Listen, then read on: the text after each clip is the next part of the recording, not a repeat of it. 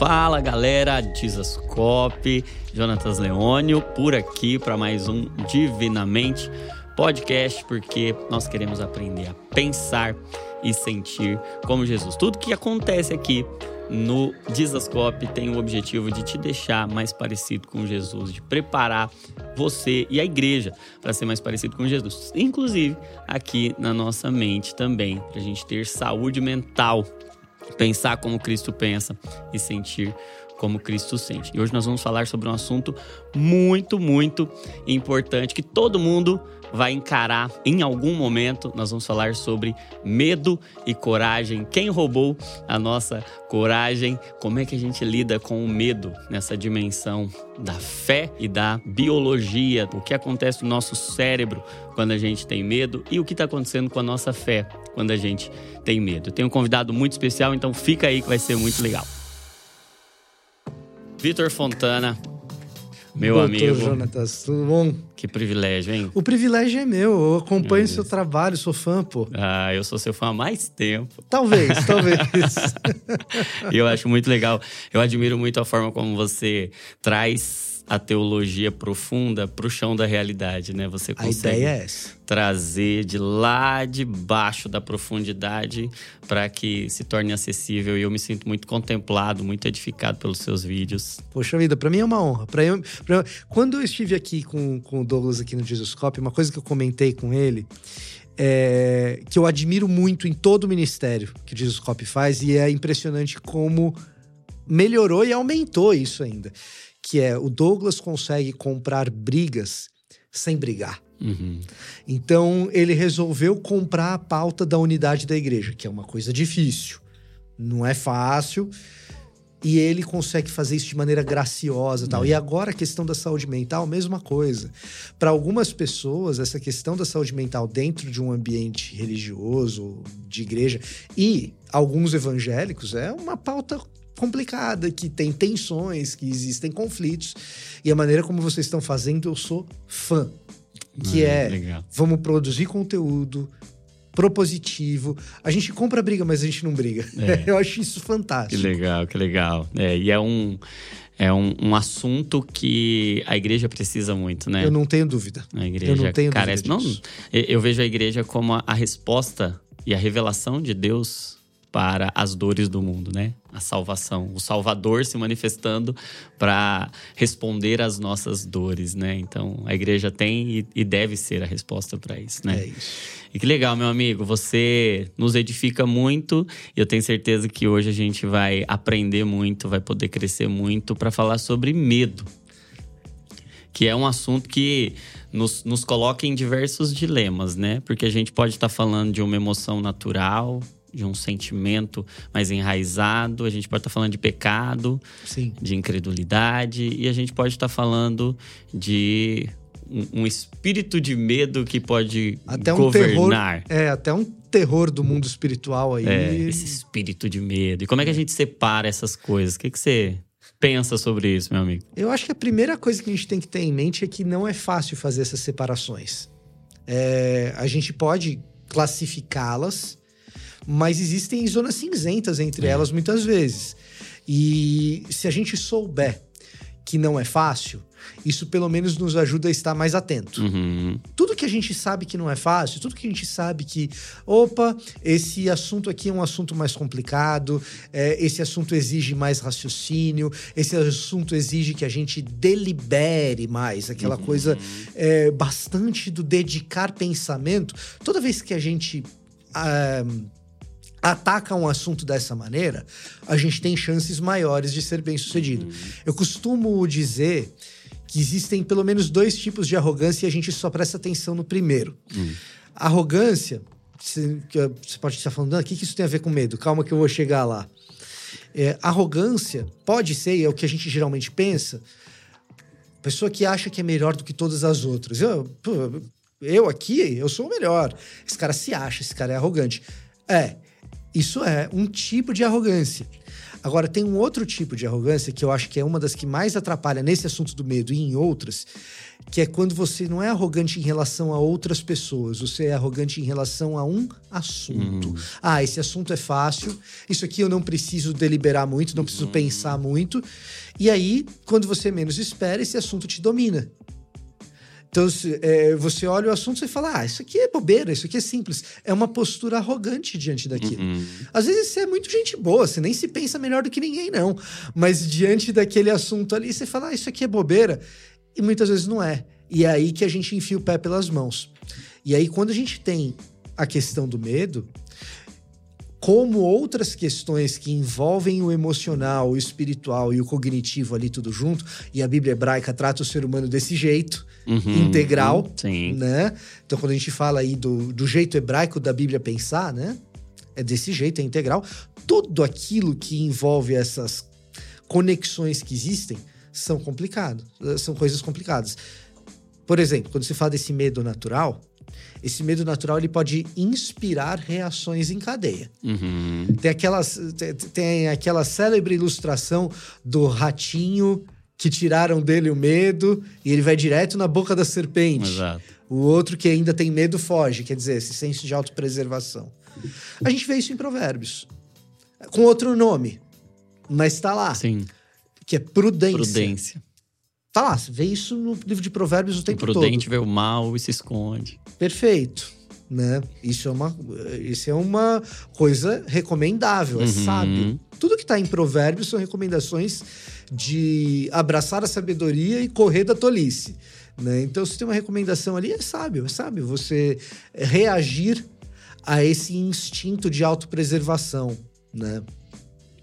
Agora, existe outra coisa que é como a gente se aproveita desse Uhum. instinto e como outras pessoas se aproveitam para que esse senso de autopreservação que a gente tem faça com que a gente produza resultados para eles. Gente que nos manipula para a gente ter medo. E esse senso de autopreservação vira um outro negócio que afeta comportamentos. Hum.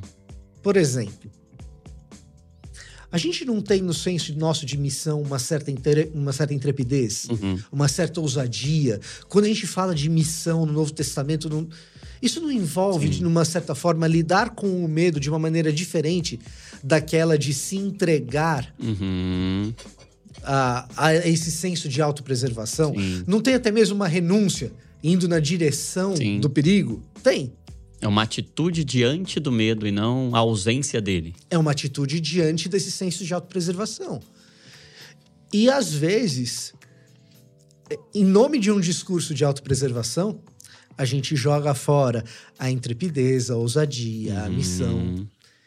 E às vezes as pessoas fazem com que a gente jogue isso fora.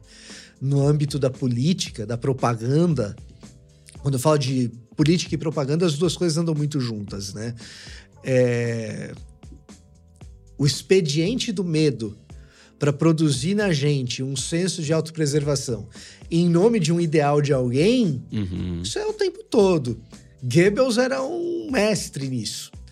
E aí tem um outro problema. Que, primeiro, a autopreservação às vezes nos tira da missão. Ou pior, a autopreservação nos coloca numa rota de odiar as pessoas que a gente deveria amar e pregar para elas. Então, vamos lá. Se eu tenho medo da ameaça que um determinado grupo de pessoas é, pode existir, né? Então, se eu tenho medo dessa ameaça que um determinado grupo de pessoas representa, essa, Uhum. esse é o verbo correto. né? Se eu tenho medo de um determinado tipo de ameaça que um grupo de pessoas representa, é muito rápido, é muito fácil eu deixar de ter autopreservação em relação a isso e passar a ter ódio a esse grupo de pessoas. Porque uma coisa é você lidar com a ameaça, outra coisa é você lidar com um grupo de pessoas. Uhum.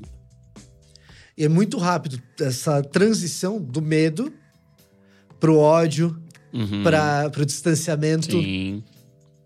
Opa, aquele grupo ali, aquele grupo é perigoso. Não, não vou me Uhum. aproximar. Ele me ameaça, ele me coloca nessa situação de vulnerabilidade, então eu me Bloqueio. defendo dele. Vou dar um exemplo para isso ficar mais claro. É, tem uma igreja hipotética no centro de São Paulo. Tá lá, ela faz o trabalho dela, etc.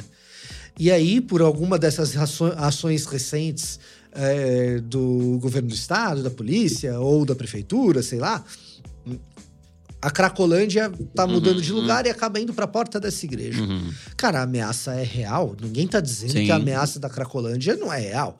Então, o medo natural de autopreservação, ela tá ali, não é um medo falso. Uhum. Agora, muito rapidamente, esse senso de autopreservação, ele pode se transformar num ódio Uhum. por aquelas pessoas que estão ali na Cracolândia, que são alvos da nossa missão, da nossa evangelização, Uhum. das nossas ações de misericórdia. É, então, o, o medo ele pode sim se transformar em algo extremamente danoso para a vida Uhum. da igreja, Entendi. para a missão da igreja. E por último, eu diria, é, sim, existem forças espirituais que desejam nos ver amedrontados. Uhum. E aí é uma outra coisa ainda. É, Exemplo básico, assim, daqueles de adolescente. Quantas vezes você já não ouviu uma pessoa dizendo assim: é, se eu tiver uma experiência com alguém endemoniado, eu acho que eu corro. Uhum. Não, meu irmão, você tem Jesus e Espírito Santo, cara. O espírito, o espírito que você tem é infinitamente maior. Tá quebrando a hierarquia da parada. meu caro, você tá vendo, se acontecer, é muito triste. Não deseje ver isso. Não é uma coisa que a gente deveria desejar. Mas são coisas que acontecem, Sim, que estão ali, possíveis. que estão ali na realidade. Né? É uma situação triste, não é agradável. É, não é bom, especialmente se você é um missionário que ama aquela pessoa. Uhum. Mas você é um missionário que ama aquela pessoa e você passa por esse tipo de circunstância, a última coisa que você deve é, é, fazer é ceder ao medo. Uhum. Porque é assustador. Tudo que envolve é, o mundo espiritual envolve um certo sentido de terror. Uhum. Inclusive as manifestações divinas. Não são só as demoníacas. Por que, que o anjo vem e diz não temas? Porque ele é assustador, Uhum. É. cara. Porque você vê um ser angelical, é um É. treco assim, é, é fora da Todo nossa mundo que realidade. via caía prostrado. É totalmente morrendo de medo. fora da nossa realidade. Então, as coisas que envolvem o mundo espiritual, ainda que para umas pessoas mais incomuns, para outras pessoas isso é algo mais frequente, não vou entrar nesse mérito, mas do ponto de vista bíblico, eu nem estou falando aqui da experiência prática. Do ponto de vista bíblico, é, quando existem esses encontros, eles envolvem um certo senso de terror. Uhum. Agora, como que a gente lida com esse senso de terror? Até os apóstolos erram de vez em quando. João, no livro de Apocalipse, queria adorar o anjo. Não, Uhum. não, não, não. Para. Adoração é pro cordeiro, não é? Uhum. Então, assim, é, é- E, e eu acho que isso também é importante. Existe uma diferença entre, entre medo e terror. Hum, Existem coisas que são aterrorizantes. boa. Existem coisas que são aterrorizantes. E para elas, a gente pode até se preparar um pouco antes. É, mas. ah, nem sempre o preparo é suficiente. Uhum. Nem sempre o preparo é suficiente. Aí já, eu acho que diante dessas, a gente tem que ter muita segurança no Espírito Santo de Deus, de que a gente é amado, de que a gente é querido e que ah, Deus não coloca diante de nós nada que a gente não seja. Nada que Ele não nos dê capacidade para Sim. lidar. Sim. né? É, você falou de uma, de uma dimensão emocional de autopreservação. Um- o medo pode ser uma emoção. Uhum. O medo pode ser um pecado. Dependendo do que você vai fazer. Ele pode, talvez, não ser um pecado, mas te induzir a pecar. É, ele, o que você com faz certeza, com ele? Ele com certeza pode te induzir a uma reação em cadeia de pecados e até abominações, assim. Uhum. Aqueles pecados que a gente olha para o texto bíblico e a gente vê que Deus fica enfurecido com eles. Uhum. Deus se enfurece com todo pecado, né? É, mas existem aqueles que Deus fala: olha, esse aqui é a abominação. É, é um, um medo mal reagido, Uhum. ele pode ir nessa direção. Vou dar um exemplo disso, tá? Vou dar um exemplo disso. Medo mal gerido pode gerar genocídio. Boa. E tem isso no texto bíblico. Uhum. Quando você abre o livro de Êxodo, lá no capítulo 1, tem aquela história do pessoal que israelita que estava morando no Egito porque fugiu para lá por causa da fome no final de Gênesis. Uhum. José interpreta o sonho do faraó, aí vem a família de José, tem a reconciliação, que ele tinha sido vendido, tal, lá. e aí o faraó, muito grato a, a José, fala assim: olha, sua família que veio ali é, da região de Canaã, ah, pode ficar por aqui mesmo, a gente tem terras férteis e tal. Fiquem por aqui. Então, a família de Jacó, pai de José e os irmãos dele, ficam ali no Egito. Isso é o finalzinho de Gênesis. Começa Êxodo, sobe ao trono um faraó que não conhecia José. Quantos anos depois? A gente não sabe. Aliás, tem uma discussão enorme qual faraó é esse, do ponto de vista acadêmico aí. O pessoal que estuda Antigo Testamento briga por causa disso. O fato é que algumas gerações se passam e sobe um novo rei que não conhecia a história de José. Não conhecendo a história de José, ele olha para aqueles hebreus, para aqueles israelitas no Egito, eles falam: ó, esses estrangeiros aí, eles estão crescendo em número. Uhum. E olha como a propaganda para que o medo seja instigado acontece. Uhum. Ele chega e fala assim: olha, eles estão crescendo muito e pode ser Uhum. Que se tornando muito numerosos, eles se alinhem aos nossos inimigos Uhum. e queiram fugir. Quer dizer, a partir do pode ser, é, É. tudo fantasia. É. É plausível? Olha, pode ser que seja plausível. Sim. Pode- Então, quando eu digo plausível, é assim. É, é algo que está dentro da esfera das possibilidades Uhum. futuras? Pode ser que aconteça? É, pode, é plausível. Vai acontecer? Tá na iminência de. é, já existe algum tipo de diálogo entre Israel e. Uhum. Nada. Nada.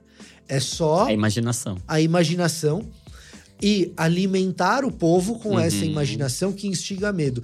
Quando o povo fica amed- amedrontado, é muito mais fácil você conduzir esse povo a fazer coisas absurdas. Uhum. Porque o povo enxerga uma ameaça e, sendo uma grande ameaça, então tudo bem você negociar a moral. Uhum. Você não, você não consegue convencer, nem na antiguidade, nem hoje em dia, um povo inteiro a praticar genocídio de bebê. Ah, um monte de bebê nasceu, mata todos. Uhum. Cara, é, é, é contra, o- é contra o ser humano você pegar um bebê e Sim. matar. Tá? É, é uma coisa que. É, é- Não precisa de um código de ética muito elevado para entender isso. tá? Você pode ter infanticídio em condições excepcionais. Então, existem condições tribais excepcionais em que você tem infanticídio. Nasceram gêmeos. Ah, isso é maldição tal. Mas não é que. Isso já é uma coisa difícil, Uhum. mesmo no ambiente tribal. Não pensa que o cara que tá lá na tribo sacrifica criança feliz. Não é essa a Uhum. ideia. Mas existe, ok.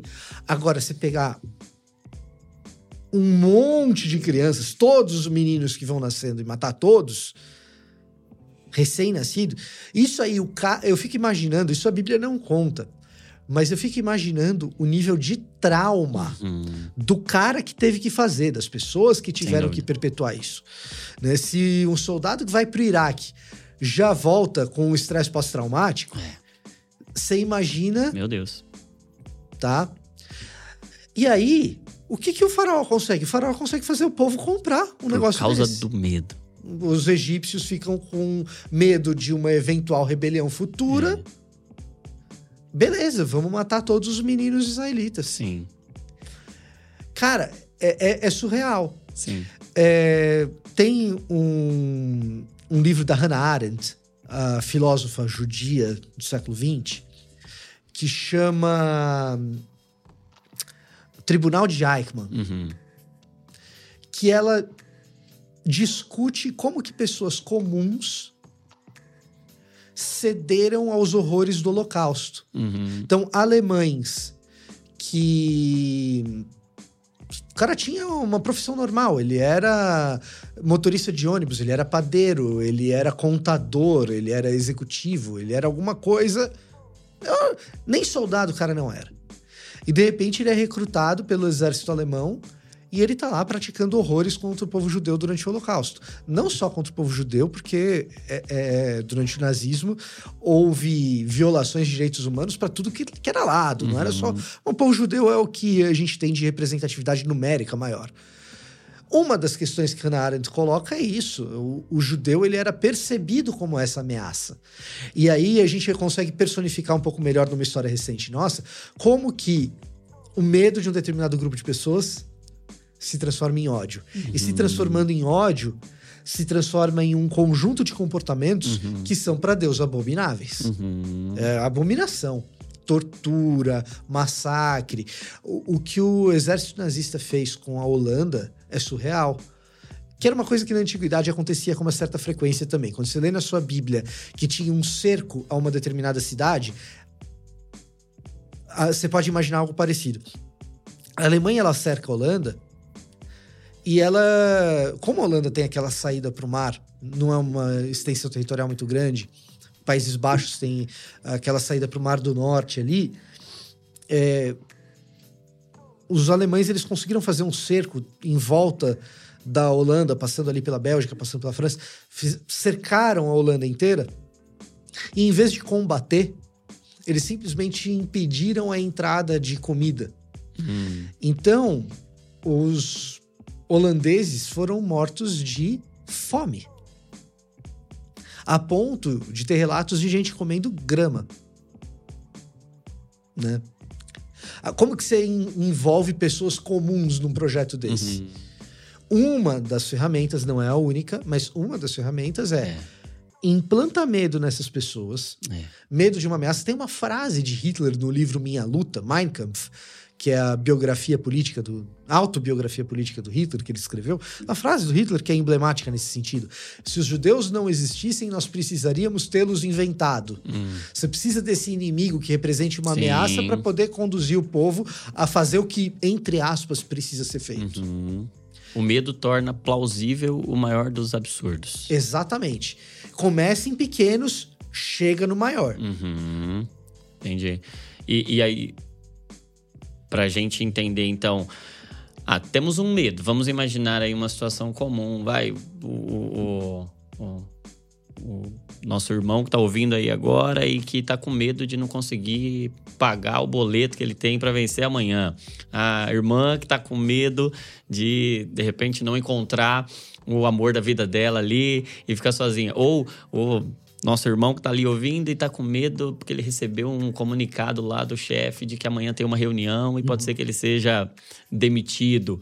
Enfim, essas situações do cotidiano que geram medo em nós. Você diz que o medo mal reagido uma reação errada ao medo. Então, talvez o, o sentir medo por si só seja algo inevitável. Ah, eu acho que com certeza é. E, e- e é bom que tenhamos, por exemplo, por exemplo, assim, para voltar para as boas reações como aquelas do livro de Provérbios, Uhum. que a prudência é isso, né? É uma boa reação a esse medo inevitável. É, situação prática. Sentir e, e- e situação prática real minha, Uhum. né? Voei, fiz um voo longo, cheguei, tô sentindo dor na panturrilha. Uhum. Pra quem não sabe, existe um negócio que é a síndrome da classe econômica. Ficou muito tempo sentado, sentiu dor especificamente na panturrilha, pode ser um sinal de Sim, trombose, venosa profunda. Que, cara, pode dar muito ruim. Pode dar muito ruim. É, é- Pode complicar com embolia pulmonar. é isso, enfim. o coágulo que tá lá na panturrilha, é, ele tá na veia, o caminho da veia é até o pulmão, né? Então, saiu o coágulo ali da veia, vai até o pulmão, pode dar uma embolia Sim. pulmonar. Até AVC também pode dar se Sim, for pro sim. cérebro. Pô, pode dar muito ruim, Sim. certo? O que, que o medo faz? O medo fala o seguinte: é, daqui pro pronto atendimento. Uhum. Isso é prudência. Exato. certo? E, e tem, inspira um certo medo. E se numa situação dessa você ficar ansioso, você ficar nervoso, poxa, como é que vai ser? Tudo bem. Uhum.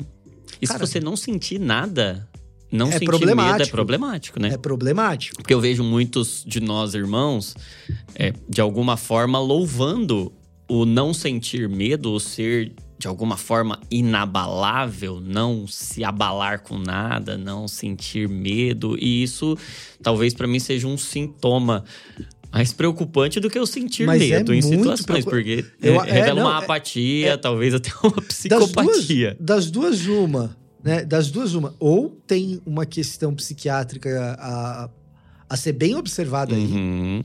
Apatia, psicopatia. Aí é, é no consultório que, que se vê o que, que tá acontecendo ali com aquela pessoa. Ou tem uma condição psiquiátrica aí, ou tem alguém mentindo. É, Às vezes pra si mesmo. sim. é, Às vezes pra si mesmo. Né? Então, é, você vê, você sai, você sai de um comportamento pecaminoso, cai em outro, É, dependendo exatamente. de como que você...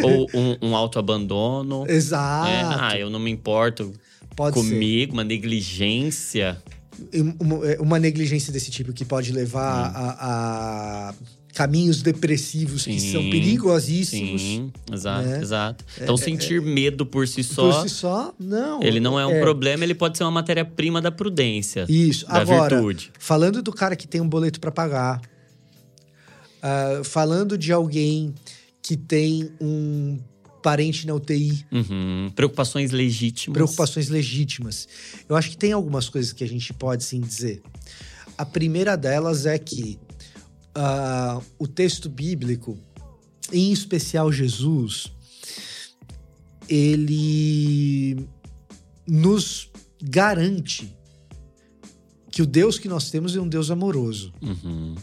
Que o Deus que nós temos é um Deus que, no meio das nossas aflições, nos encontra nelas. No meio das nossas dores, conheceu também o que era dor. Uhum. Não é, claro, uma promessa de ausência de dor ou de desafios, mas de um Deus que é solidário à dor que nós Sim. temos. Na cruz a gente encontra isso. Esse Deus solidário à dor que nós sentimos é o mesmo que diz: ó, quem cuida de você sou eu. E aí nós temos o clássico Sermão do Monte, o clássico episódio dentro do Sermão do Monte, dos lírios do campo. Vejam os lírios do campo, como eles são vestidos. Nem Salomão, em toda a sua glória, se vestiu como eles. Então, busquem primeiro o seu reino, a sua justiça, e essas demais coisas te serão acrescentadas. Claro que você repetir isso para si apenas como um mantra não vai te tirar da situação ruim. Mas, até mesmo, veja só, essa não é a única prática, mas até mesmo repetir isso para si mesmo vai te ajudar Uhum. a, a Sim. perceber. É uma técnica Né? eficaz. É, vai te ajudar a perceber ahn, quem é você nessa história, qual é o seu papel nessa história e qual é o papel de Deus nessa história. É, Então, essa é uma é, atitude propositiva Uhum. em, em relação a esses medos do nosso dia a dia, que são Uhum. medos justificáveis, plausíveis, que fazem sentido. Essa é, uma, é, é algo propositivo. Agora, existem coisas que nós precisamos negar. Uhum. Existem coisas que a gente precisa rejeitar quando essas preocupações chegam, tá? Eu diria que a primeiríssima delas é a vontade de direcionar os ah, impulsos mais destrutivos que o medo provoca a terceiros, a pessoas. Tenho boleto para pagar, não vou conseguir pagar. A culpa é de quem? Uhum. Você percebe como tem um Sim. salto aqui? Sim. Esse salto de a culpa é de quem é o tipo de salto que te leva ao ódio. Sim. Então nós estamos falando de uma reação diante do medo. Exato. O medo é inevitável Em Aí muitos você tem contextos. O que, que uma- eu faço com ele? Aí você tem uma primeira reação propositiva, lembrar de quem é o Senhor de todas as Exato. coisas, lembrar de quem está no controle. É, Tem um, é, eu, eu gosto muito, isso é uma coisa que talvez você seja muito melhor para dizer por que, que isso acontece com as pessoas no ponto de vista do cérebro, mas assim, é, eu gosto muito de usar canção Uhum. para esses momentos. Ela parece ter um poder especial. A musicoterapia é, É. fantástica pra isso, né? Eu acho que instintivamente. Desde Davi com Saul lá, nesses Isso. momentos de tormento. E os salmos, eles trazem esse... Eu acho que intuitivamente a gente faz, até o ímpio, é assim, que a gente foi feito não. pra, para o louvor, né? É, exato, exato. Nos, nos lembra quem a gente é. Eu acho que até o, o, o, o, o não cristão. Ele tem alguma coisa de tipo, quem Sim, canta com a os mares espanta, É, sabe? E, e- sabe, eu tava lembrando, desculpa te, te cortar, mas, por exemplo, eu tenho um bebê de dois meses e meio agora, né? E aí, quando ele tá muito agitado, coloco o som do útero. Tem agora. Cara. E é, é, é a impressão assim, que ele lembra de um som que ele conhece. Eu acho que a música tem um efeito parecido com esse, né? E- Nos lembra de alguma coisa que a gente foi feito pra viver na eternidade. né? Eu acho que tem uma coisa assim. É. Eu acho que tem uma coisa assim. E aí o que acontece? As, as canções elas servem muito bem esse propósito. E nesse sentido, nós temos um histórico rico no ambiente evangélico. Tem coisas que a gente canta pouco, deveria cantar mais. Uhum, Lamentos, por exemplo. sim. A gente tem pouca música A gente de acha que é lamentação. pecado lamentar, né? Tem gente que acha que é pecado. Mas tá até na Bíblia lamentação. Tem, é, então, pois é, tem um livro só disso. Né? E, e- e se você for pegar o Saltério, metadinha, mais ou menos, dos salmos Sim, são salmos de são lamento. lamento. Mais ou menos aí. É, mas, falando da questão do medo e da nossa reação É. propositiva a ele, a gente pode pensar que assim, a gente tem um refrão. Deus cuida dos lírios do campo, das aves do céu, que dirá de nós? Uhum. A gente tem um refrão aqui.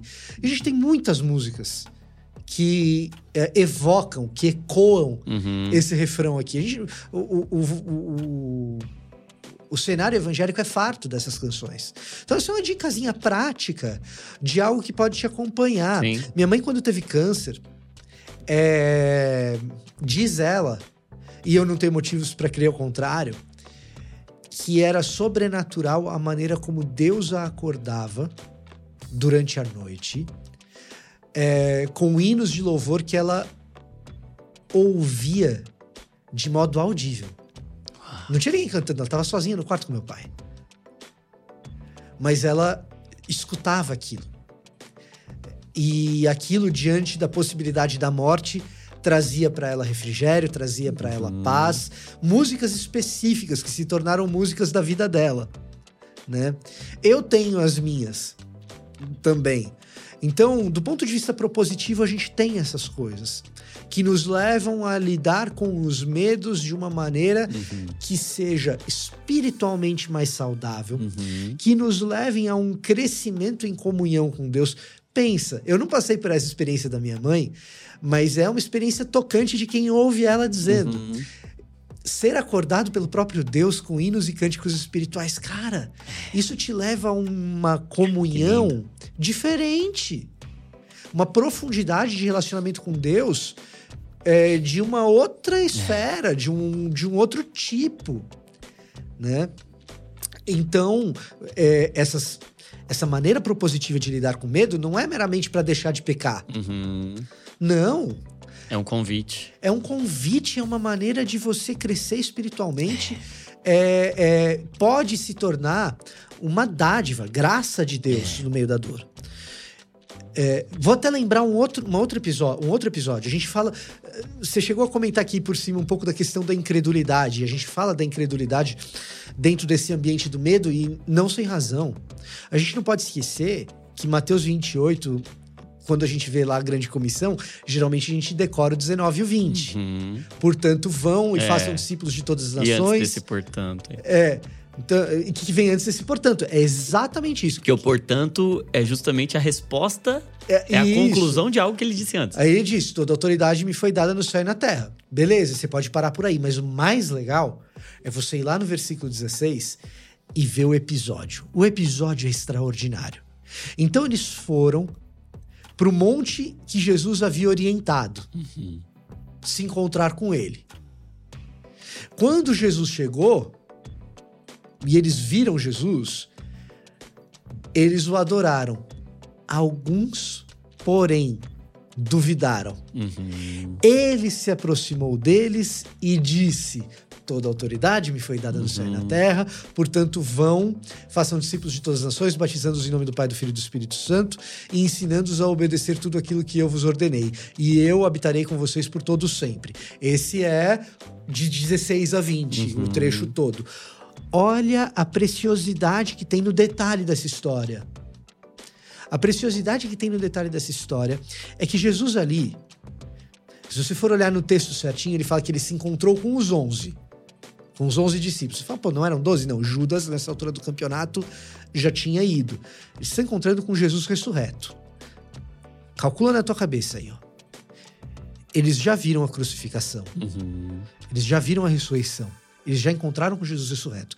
Eles combinaram um lugar para se encontrar com Jesus já depois dele ter Uhum. ressuscitado. E ainda assim, alguns deles duvidaram. É. Os discípulos, hein? Se eles vão passar por isso, que dirá nós? É.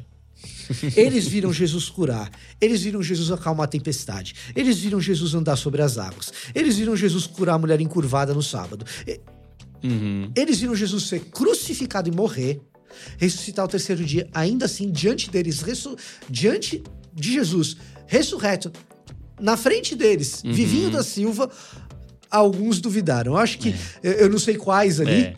né?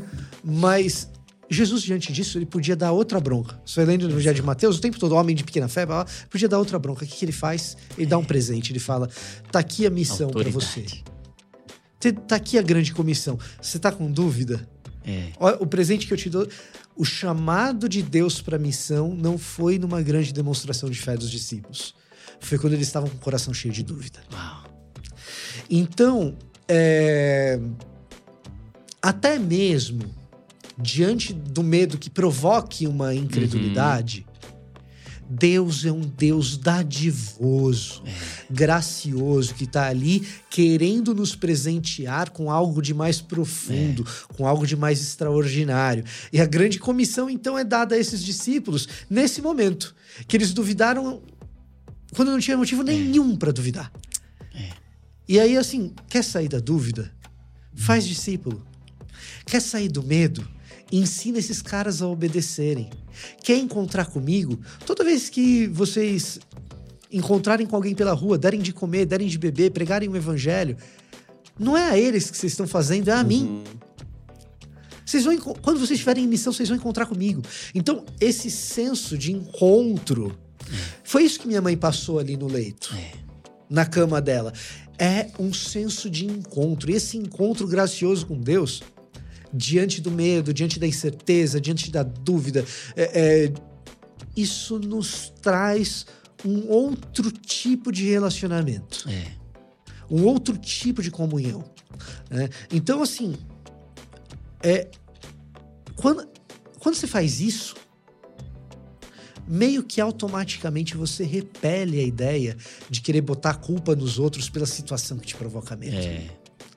Automaticamente você está em missão, é outra cabeça. Você mu- você muda a sua visão acerca do medo de um, talvez uma armadilha que te prepararam para um convite que Deus está te fazendo para um encontro muito mais profundo. Eu acho que passa muito por isso, Jonatas, da gente ter convicção no coração. E é uma convicção aprendida, ela não, ela não vem assim, não é fácil. Mas ela é uma convicção aprendida, mas uma convicção no coração de que Deus não é um carrasco, cara. É. Deus não é um carrasco. O pecado tá lá, ele odeia o pecado. Ele odeia o pecado porque o pecado te atrapalha, porque o pecado te leva à morte e ele te ama. Então, é- é- se ele te ama, é claro que ele vai odiar uma coisa que te mata. Uhum. Então, quando a gente vê Deus enfurecido, quando a gente, no texto bíblico, a gente vê Deus enfurecido, a gente vê é, é, Deus do alto da sua glória, é claro que existe uma fúria ali que é em relação à sua própria glória, a Uhum. própria glória divina, de dizer: eu sou o dono da criação que deveria estar sendo adorado. Claro que isso existe. Mas existe também a preocupação de um pai amoroso que vê esse desvio Uhum. de conduta, esse desvio de pensamento, que vê essa, ah, ah, esse distanciamento e diz: essa minha criança amada vai sofrer por causa disso. É.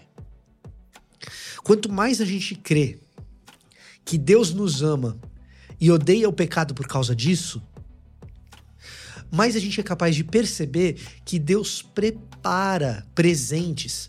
Graça, Uhum. é, a ideia de graça, de dom. Quando a gente vê graça escrito na Bíblia, quando a gente vê dom escrito na Bíblia, quando a gente vê dádiva, são presentes.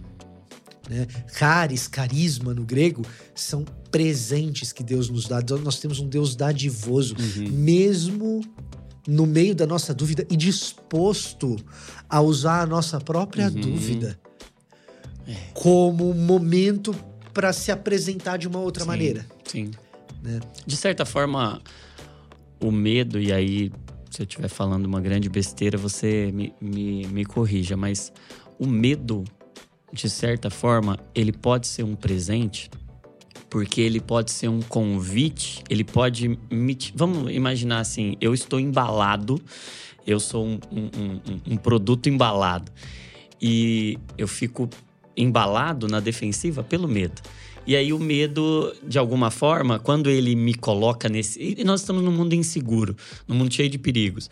Quando eu me vejo vulnerável, com medo, eu posso estar diante de uma oportunidade de rasgar o meu coração, de abrir o meu coração para um encontro mais profundo com o Senhor. Sem ele, sem o medo, a gente não percebe a riqueza do chamado para o qual nós somos chamados. Porque sem Então- ameaça não tem salvação. É isso. Ah, pensa em Romanos 8, por exemplo, quando Paulo está falando com, com a igreja em Roma. E ali ele tá falando da predestinação. Os presbiterianos adoram. Eu sou um presbiteriano, gente. Os presbiterianos adoram. Ah, falam predestinação e os decretos eternos de Deus. A gente já começa a viajar tal. Calvino. Né? E, e quando, e quando bem explicado, é bonito mesmo. O, calvini, o calvinismo pode ser bonito. Calvino, quando escreve as Institutas, ele trata da doutrina da eleição a partir da sua beleza. Uhum. Né? Mas isso é um assunto para um outro dia. o ponto é o seguinte: no meio dessa história da predestinação, de um Deus gracioso, de um Deus que nos escolhe, né? É, e aí a maneira arminiana ou, ou calvinista de elaborar essa escolha a gente pode discutir, não é esse o ponto. Mas no meio disso, Paulo diz que nós somos enviados como ovelhas ao matadouro todos os dias. Se a gente não tiver percepção de ameaça, a gente não consegue entender o que Paulo está É. dizendo. Tem que ter percepção de Uhum. ameaça. Tem que ter. A gente não consegue perceber a riqueza Uhum. daquilo que Paulo está trazendo. Da gente ser enviado dessa forma, da gente deliberadamente aceitar isso é, e da gente desfrutar da confiança no meio do risco. É. A mesma coisa no hino cristológico de Filipenses 2. Olha aí a justificação teológica que eu vou dar para minha história da música lá. Quando a gente chega em Filipenses 2, tem um hino lá que Paulo está citando, né? Tenham em vocês o mesmo espírito, ou o mesmo pensamento que houve em Cristo Jesus. E aí, a partir de então, começa um verso, né? De que sendo Deus, não julgou ser igual a Deus, esvaziou-se de, de si mesmo, desceu como ser humano, foi obediente de- e obediente até a morte, morte de cruz. Ora, Jesus teve percepção de ameaça. Se for possível, passa de mim esse cálice. Jesus teve percepção de ameaça. No episódio do faraó, quando tá todo mundo com medo, se você é uma pessoa normal, você vai ter medo de quem? Você vai ter medo do faraó, ele que manda em tudo. Aí ele vira para duas parteiras hebreias, Sifra e Poá, e fala assim: Ó, vocês que são responsáveis aí por essas crianças que vão ser mortas, hein? E o que, que Sifra e Poá fazem? Enganam o faraó. Eu não consigo imaginar que elas não tivessem a percepção de quem é o faraó, do risco que elas corriam a fazer isso. Mas o texto diz lá que elas tiveram medo, não do faraó, elas temeram a Deus. Tá lá no texto. Lá em Êxodo elas falam: Ah, Sifra e Poá temeram a Deus e não o fizeram. Então a gente tem que ter medo de Deus? Cara, a gente tem que ter temor. A gente trabalha muito mal essa palavra no ambiente Uhum. Sim. evangélico. Existe medo dentro do temor. Claro. Claro existe que tem. amor, mas também existe. Claro que né? tem. Porque é sim um Deus que odeia o pecado. Uhum. É sim um Deus que se enfurece. É sim um Deus que olha para a injustiça. Que, e qual injustiça pode ser maior do que matar um bebê, Uhum. tá?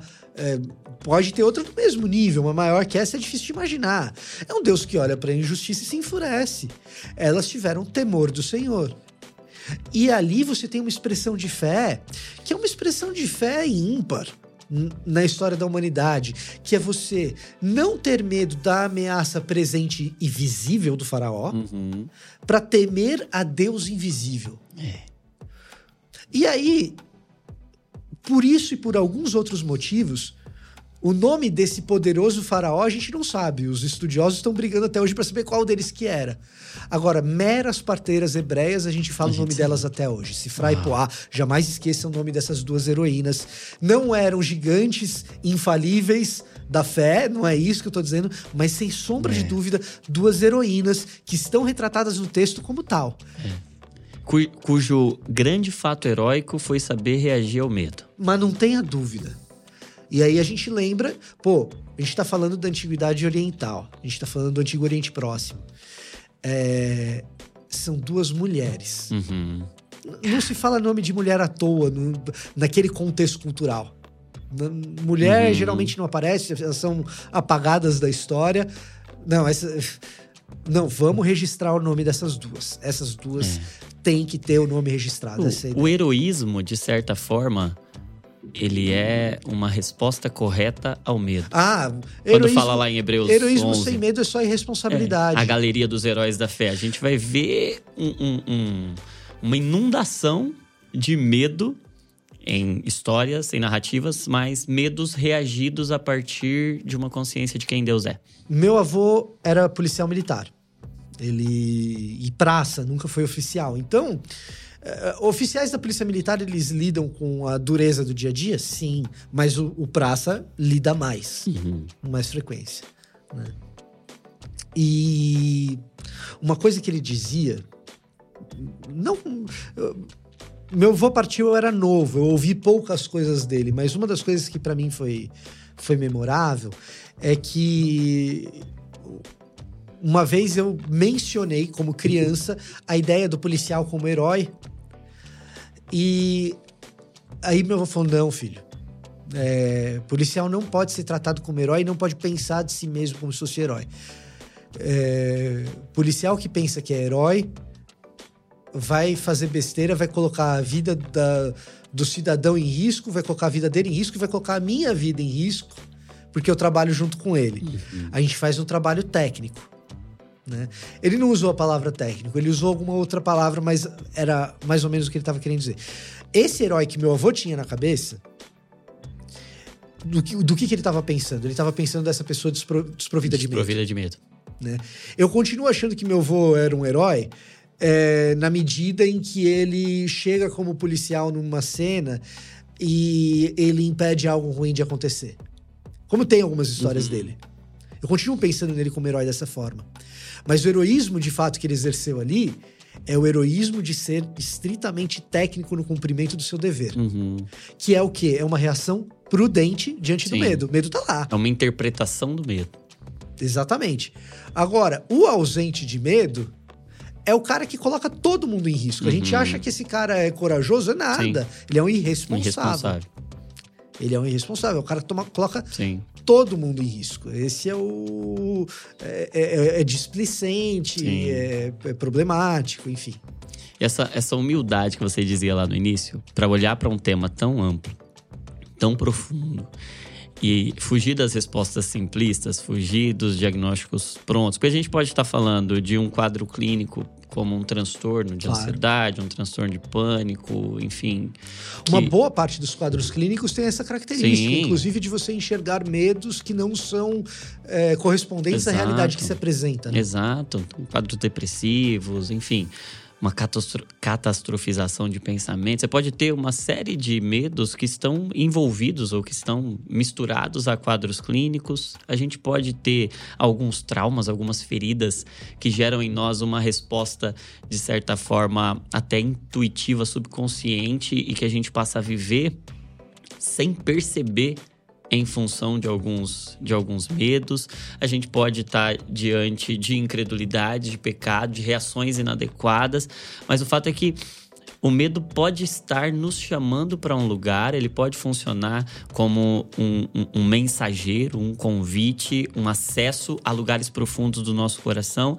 E aí você estava dizendo que o medo mal reagido, ele pode ser matéria-prima para genocídios e para grandes tragédias, mas o medo bem reagido, ele pode ser matéria-prima para grandes encontros com o Senhor, para grandes testemunhos, para manifestações profundas da glória de Deus, como Jesus lá diante dos, dos discípulos, dando a eles uma grande comissão. Ele, é, é, ele leva para um lugar da espiritualidade cristã. Talvez a espiritualidade judaica pode ser, possa ser comparado a isso, mas é muito difícil você imaginar essa realidade na maioria das religiões. Uhum. É, a equação correta do medo nessa história. Vou falar um pouco difícil aqui, mas eu vou tentar trazer aquela coisa difícil para a superfície, uhum. igual você falou que eu faço. Não sei se sempre eu sou competente nisso, tá? Mas a, a equação correta do medo na história faz com que a gente consiga entender um Deus que é, ao mesmo tempo, profundamente imanente e profundamente transcendente. Uhum. Vamos lá, vamos descomplicar esse negócio que eu acabei de complicar com duas palavrinhas que a gente não usa no cotidiano. Religiões de um Deus transcendente ou transcendental colocam um Deus além. Transcendente é uhum. é isso, gente. É está fora. Está fora, né? É aquilo que está fora. Então, Existem religiões que são extremamente transcendentais, o islamismo é uma delas. Uhum. Deus é inacessível, ele está longe, está distante do ser humano, ele está muito longe. Teve uma seita cristã herética, o gnosticismo, que era assim uhum. também. Deus está muito distante, ele está fora da criação, é, ele não é alcançável. E não tem nada de Deus no aqui e no agora. Ou muito pouco.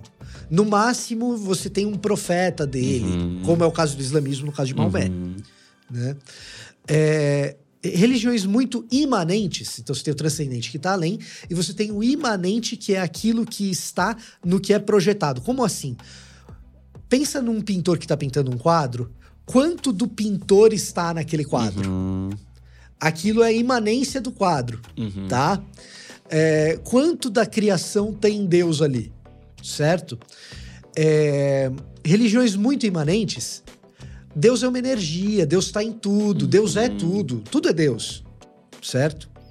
E você sempre vai ter, é, em maiores graus, uhum. religiões que são mais imanentes, religiões que são mais transcendentes.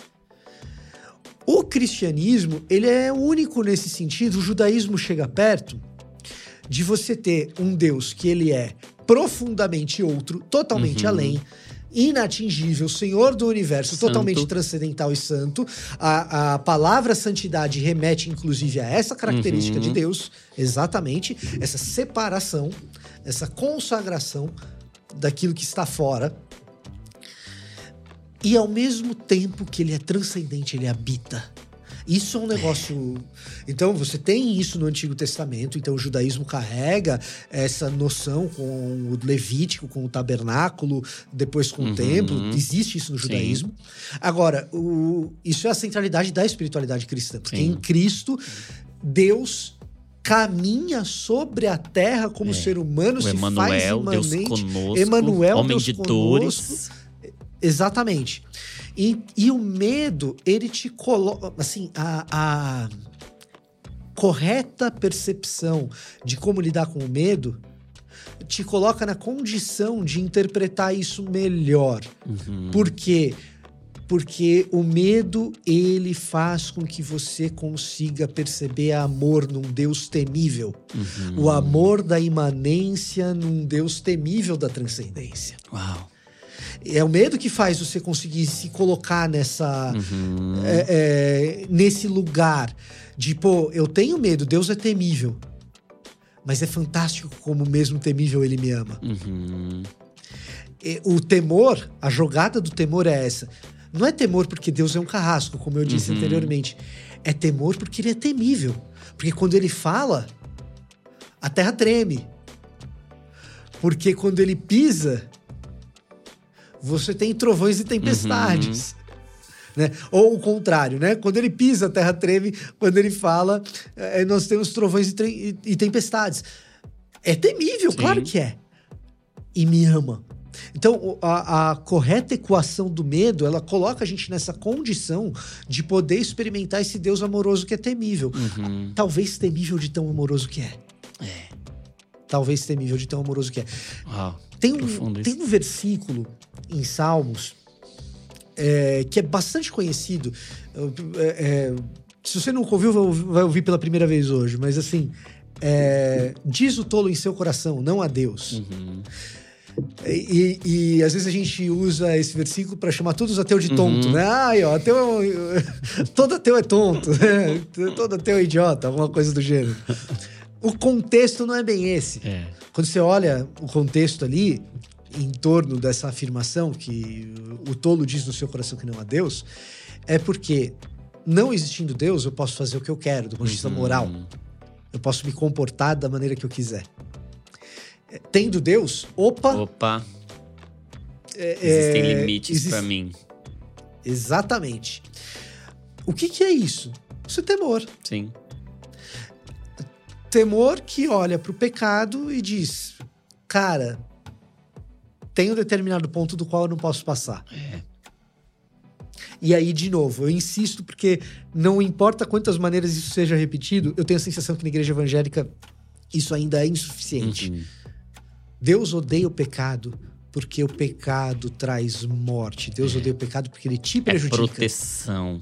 Como ele te ama, É, ele ele não pode amar aquilo que te prejudica. É. Então ele vai odiar o pecado. É, é.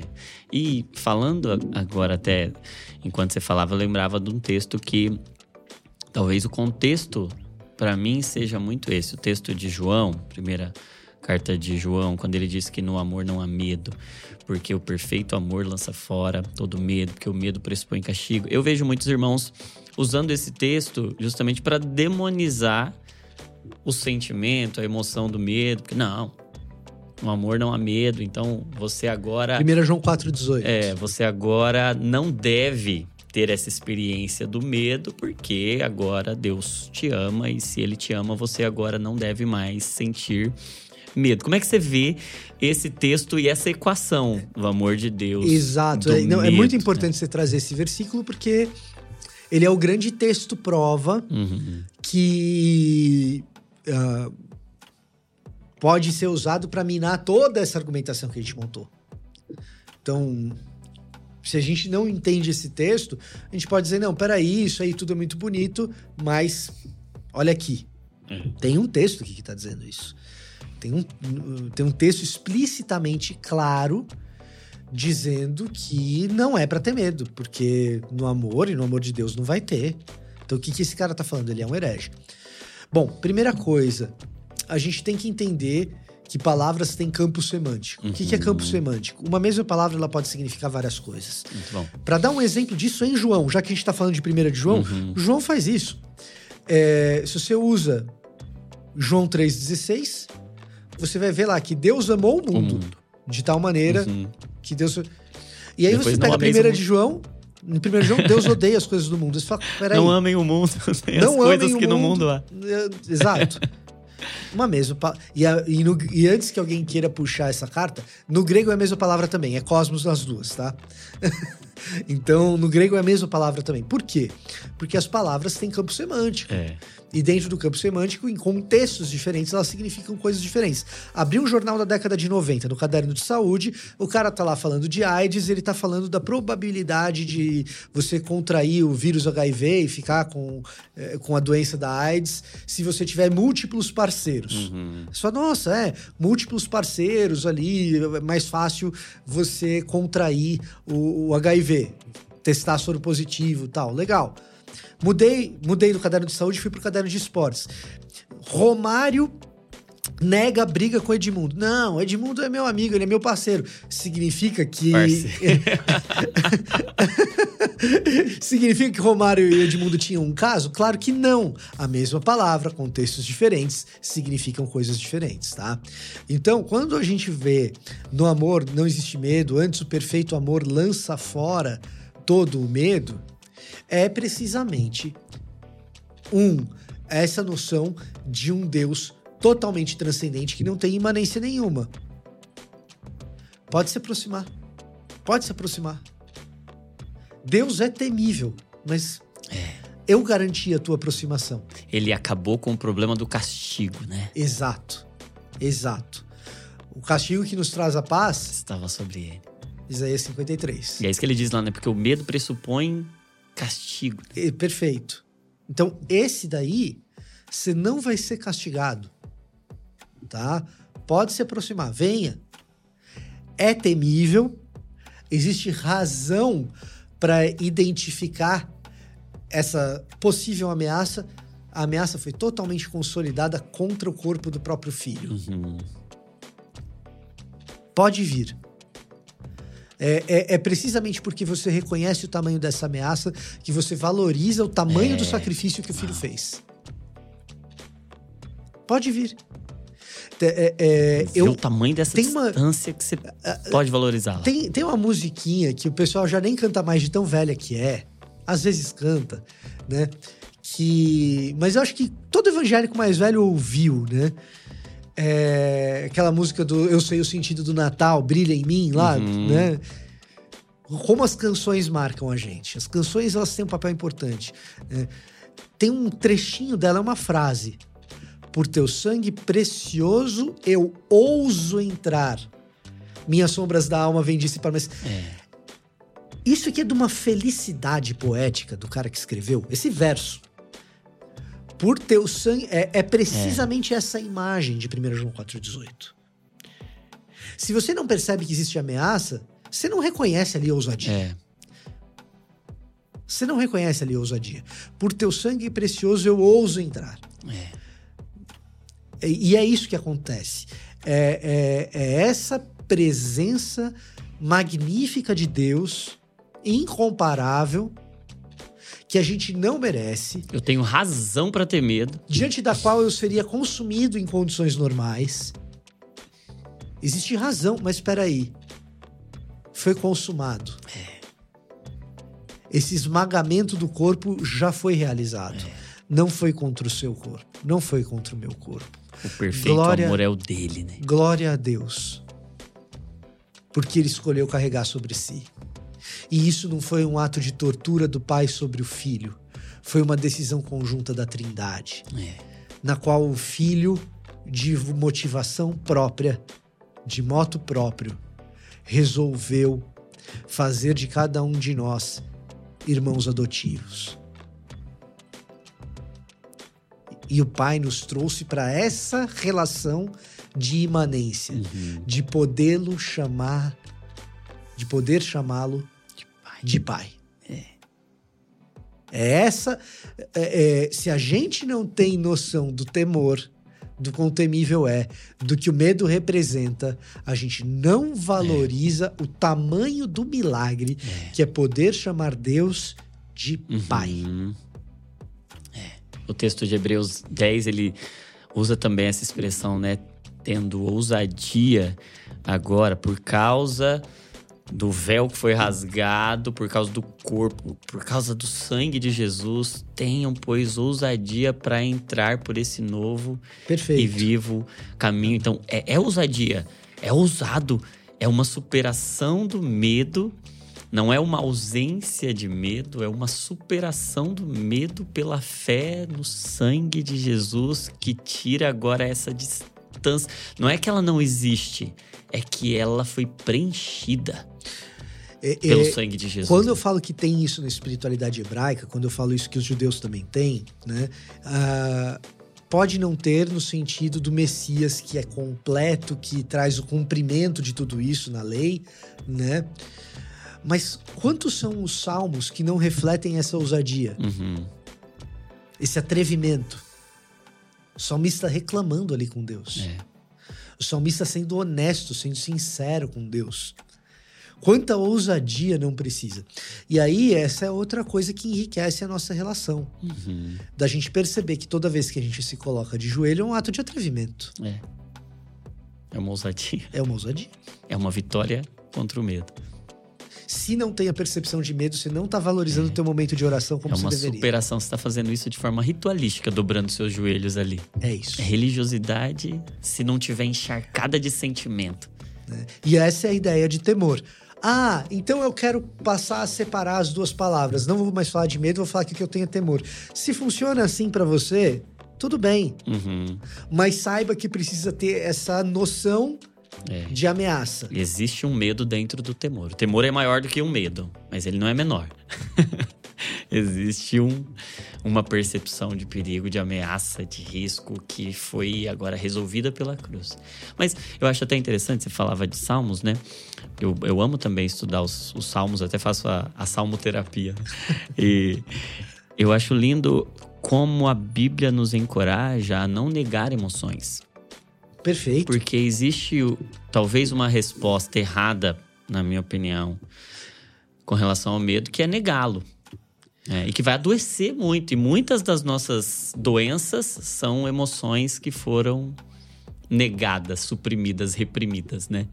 É, é, inclusive, eu acho que existe uma percepção é, de um Deus que não se emociona. É. O que é terrível você a- achar que toda vez que a Bíblia relata Deus lidando com emoções, ah, aqui o autor tá é, fazendo um jogo de palavras, ou ele tá usando um determinado tipo de figura de linguagem que aproxima Deus do ser humano, porque é, é, a gente perde um pouco da noção. É claro que Deus na sua forma trina, ele não vai expressar medo, ele não vai im- exprimir medo, porque não tem nada que ele possa temer. Uhum. Agora, Jesus, em seu ministério terreno, Sim. né? E outra coisa, se a gente assume para outras emoções, não só para o medo, que Deus é um Deus que não se emociona, eu tô dizendo que existe uma experiência da realidade que o ser humano é capaz de ter Deus e que não Deus não tem. tem. Então, é, é, um automaticamente Deus eu tô, incompleto. eu tô tendo um Deus que é menor que o ser humano em uma É. das suas experiências. É. É, Isso é E a problemático. única experiência humana que Deus não tem é o pecado. E ele deixa tão claro isso na sua ira contra o pecado, porque é o pecado que traz a morte.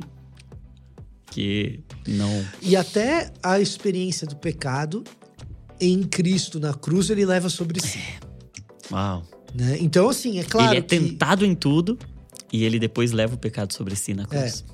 Então, é, Profundo. ele não tem a experiência de ativamente pecar. Sim. Isso não. Mas ele tem a experiência de De levar o carregar. pecado do mundo inteiro nas suas costas. É isso. Uau.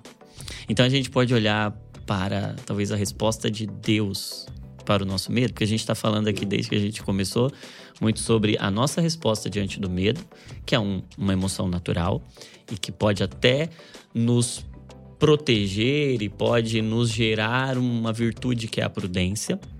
Mas a gente também está falando de uma resposta de Deus para com o nosso medo.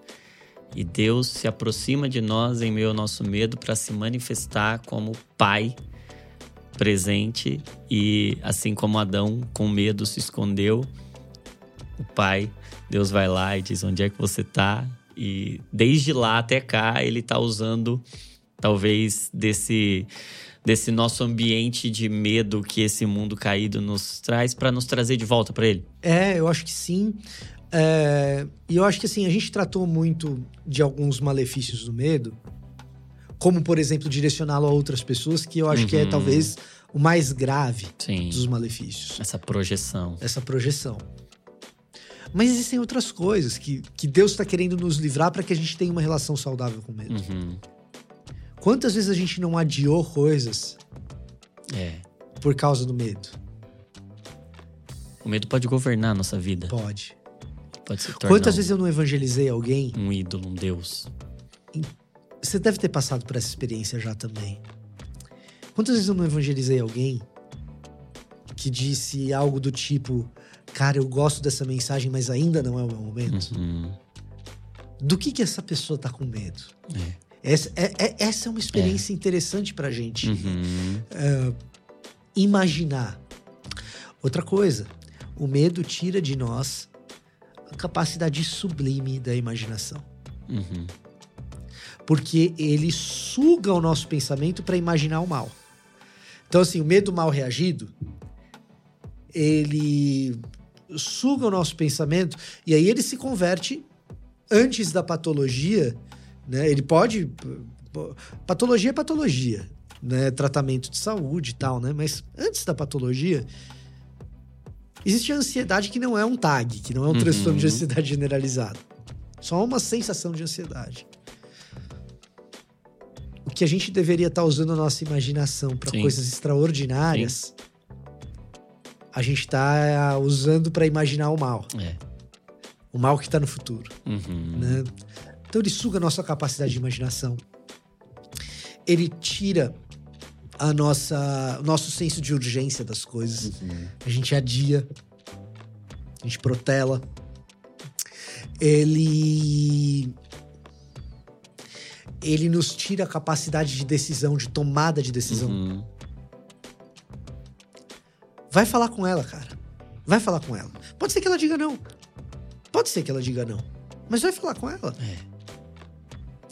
Ah, pode ser que ela diga não e você aprenda a fazer de uma maneira melhor. E quando for a sua mesmo, você vai estar mais Sim. hábil. Sim. né? Mas vai falar com ela. É, é, Tem um dado interessante. Isso é minha esposa que sabe melhor porque ela trabalha nessa área, né? Mas tem um dado interessante sobre candidatura à vaga de trabalho que como os homens e as mulheres se veem capacitados de maneira diferente para as vagas e que muitas mulheres com mais capacitação do que homens candidatos não se candidatam porque ela olha para a descrição da vaga e ela fala que ela fala: "Ah, eu não atendo todos esses requisitos". Uhum. Se inscreve. É. Se inscreve para vaga. O entrevistador vai te Sim. chamar, é ele que vai decidir se o teu currículo tá bom, se você se apresentou bem. Se É. inscreve para vaga. Não se deixe dominar É. pelo medo. E, e olha como não é uma coisa simples. Aí a gente. Primeiro a gente estava falando de como o medo ele toca em questões espirituais. Mas olha como o medo vai tocando em outras questões emocionais também, Uhum. como ansiedade, como Sim. autoestima. É, é, ele vai mexendo com essas outras coisas também. Então, parece para mim, olhando de fora como leigo na área da saúde mental, é, que o medo também tem essas teias de complexidade que mexem em outras coisas Sim, da saúde emocional. Sem Né? dúvida. É, E, e esses dias eu até tava conversando com o Douglas, né? Ele tava me contando uma experiência que ele teve conversando com, com um psicólogo que disse algo interessante para ele. Lembra daquele livretinho, As Quatro Leis Espirituais para Evangelismo, né? E, e, e em um daqueles, daquelas, em uma daquelas quatro leis lá dizia que ó, tinha, tinha uma cadeira assim, um trono, né? E aí tinha o eu lá no, no, no trono do coração, né? E aí dizia que você tinha que tirar o eu do trono do coração e agora Jesus assumiu o trono do seu coração. E ele disse que o psicólogo disse pra ele, falou: "Olha, sabe o que eu percebo que a maioria das pessoas hoje não é nem o eu que tá lá. Quem tá lá no trono do coração é o medo. E o eu tá servindo ao medo.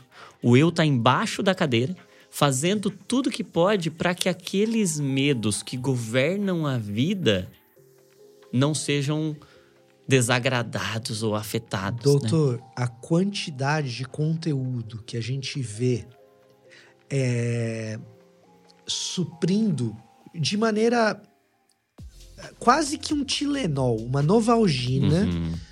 para essas questões, porque não vai na causa, vai no sintoma. É. Mas assim, o que a gente vê de conteúdo na internet a respeito disso, esses dias alguém me mandou, recebi no WhatsApp, um link pro Instagram, e aí dentro do Instagram era uma coisa assim: repita para não esquecer, eu sou amado. Repita para não esquecer, eu sou amado. Repita para não esquecer, eu sou amado. Né? E era um conteúdo cristão. Cara, é, se você precisa de algo assim, não estou aqui te recriminando, tá? Não é isso. Não entenda como tal. Mas saiba que isso é Tilenol, é Novalgina. tá lidando com o sintoma, precisa entender na tua espiritualidade o que tem feito com você para que você já não tenha uma convicção definitiva Uhum. de que Deus te amou profundamente É. quando entregou o filho dele. Mas assim como ninguém mais amou. Eu costumo dizer, doutor, que. E, e é impressionante a aderência desse tipo de conteúdo. Ou seja, tem muita Uhum. gente precisando. Sim, sim. E se você tá precisando nesse momento, eu não tô te recriminando, eu vou insistir nisso. Eu não tô te recriminando, eu só tô te dizendo que dá pra buscar alguma coisa que É. tá aí por trás É pra aprofundar um pouquinho mais. e que vai te tirar essa necessidade. Imagina você ter dor de cabeça todo dia, É. doutor, e todo dia É. ter que tomar um Eu Tilenol, quero te mostrar a causa mais profunda disso. né? Então, é- é- existe algo ali que tá atrás que, que pode ser mudado. Eu costumo dizer é, o seguinte, para tentar fazer a pessoa enxergar um pouquinho mais. Tem pensamentos que eu tenho que a minha mãe, e a minha mãe é do tipo que se eu desenhasse uma bolinha com um tracinho em cima, ela ia falar: Que lindo seu unicórnio, filho. Uhum. Sabe, mãe, assim? Sim. Né? É, é, a- comecei a tocar piano, apertei três notas, ela fala: Olha, meu filho pode ser o Beethoven. Eu tenho- minha mãe é dessas. E eu tenho pensamentos que eu sei que se minha mãe soubesse, ela ficaria profundamente decepcionada. Aham. Agora pensa no amor de Deus que conhece todos os pensamentos que eu já tive, aqueles que eu tenho, aqueles que eu ainda terei, e ainda assim me amou a ponto de enviar o Dar seu, filho. filho. Uau. Então, eu tenho esses pensamentos, você também tem. Isso é normal, você tem esses pensamentos, você sabe que você sabe que você não devia nem ter passado pela cabeça. Deus conhece todos eles que você já teve. Todas as atitudes erradas que você já teve e que você conseguiu não deixar ninguém saber, Deus sabe. A única pessoa que sabe é ele. E o único que sabe deu o seu filho. Então você, você não precisa ficar repetindo o tempo todo que você é amado. Você é amado. E tenha convicção disso. E viva com isso de forma plena, perene, com essa convicção. E pode se libertar desse medo, dessa. Essa insegurança com relação à- à vida. Cara, e que mensagem você deixaria para alguém, agora uma palavra pastoral, talvez, para alguém que está hoje lidando com, com o medo e está assistindo a gente aqui, está falando, ó, o medo é o sentimento do meu coração. Ó, O que você deixaria diante do que Uma- a gente conversou? uma palavra aqui? pastoral com um pouquinho de sensibilidade psicológica. Eu vou dizer o seguinte: a conversa que a gente teve hoje, ela é um papo majoritariamente cognitivo. Que em alguns momentos a gente tocou alguns pontos sensíveis se você assistiu até o final. Você ficou até o final, a gente tocou alguns pontos sensíveis. Então você tem um pedaço da cabeça que está lidando aqui com as questões racionais, que foi o que a gente tratou aqui o tempo todo. Nossa, aprendi tanta coisa, tal. Racional, cognitivo. Tem outra coisa que às vezes a gente tocou num ponto sensível seu. Talvez sistema límbico, alguma coisa emocional. Pode ser. A Bíblia hebraica ela lida com essas duas coisas, mas ela diz que a gente só aprende mesmo quando a gente vivencia.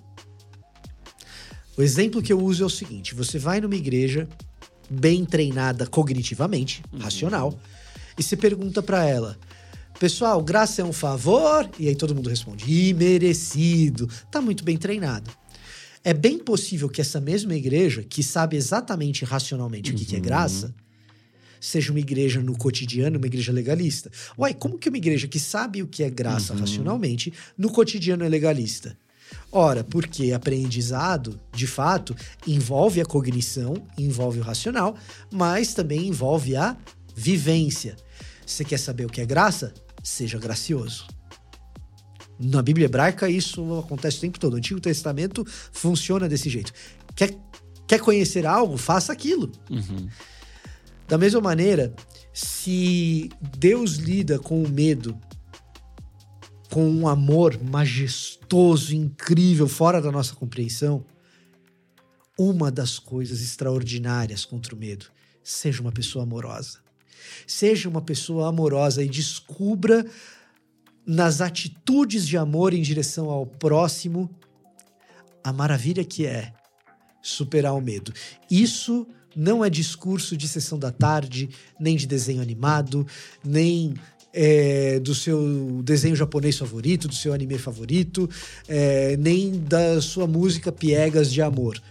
Todos eles enxergaram um, um trequinho de verdade Uhum. quando eles dizem que o poder do amor supera todas as coisas. É. E o amor supera o medo, talvez também a partir desse Mas entendimento. não tenha dúvida. Mas não tenha dúvida. O amor é a superação do medo, Mas não. não a ausência dele. Pra quem é casado, tu não subiu no altar com um pouco de medo? Mas o que que tava vencendo ali? É. A hora que você disse sim. Uau. É isso. Essa é a. Eu deixaria isso. Pratique o amor. E descubra como é bom vencer o medo. Uau. E você ama porque ele te amou primeiro. Pronto. Perfeito. Meu amigo, muito bom. Obrigado, viu? Sou eu quem agradece. Obrigado, obrigado. Eu tô muito, muito abençoado, muito abençoado. E queria, como retribuição, te dar esse pequeno presente. Poxa o livro vida. Divinamente. Lerei com alegria. Vou ler com carinho E e com aí? alegria. Fala um pouco sobre essas duas dimensões pensamento e do sentimento a partir da mente de Cristo, propondo como modelo de saúde mental a mente de Cristo, porque a gente tem esse presente, essa dádiva de Deus, a gente precisa agora desfrutar dela, a gente precisa aprender como é que Cristo se relaciona com as demandas da nossa mente. Espero que te abençoe.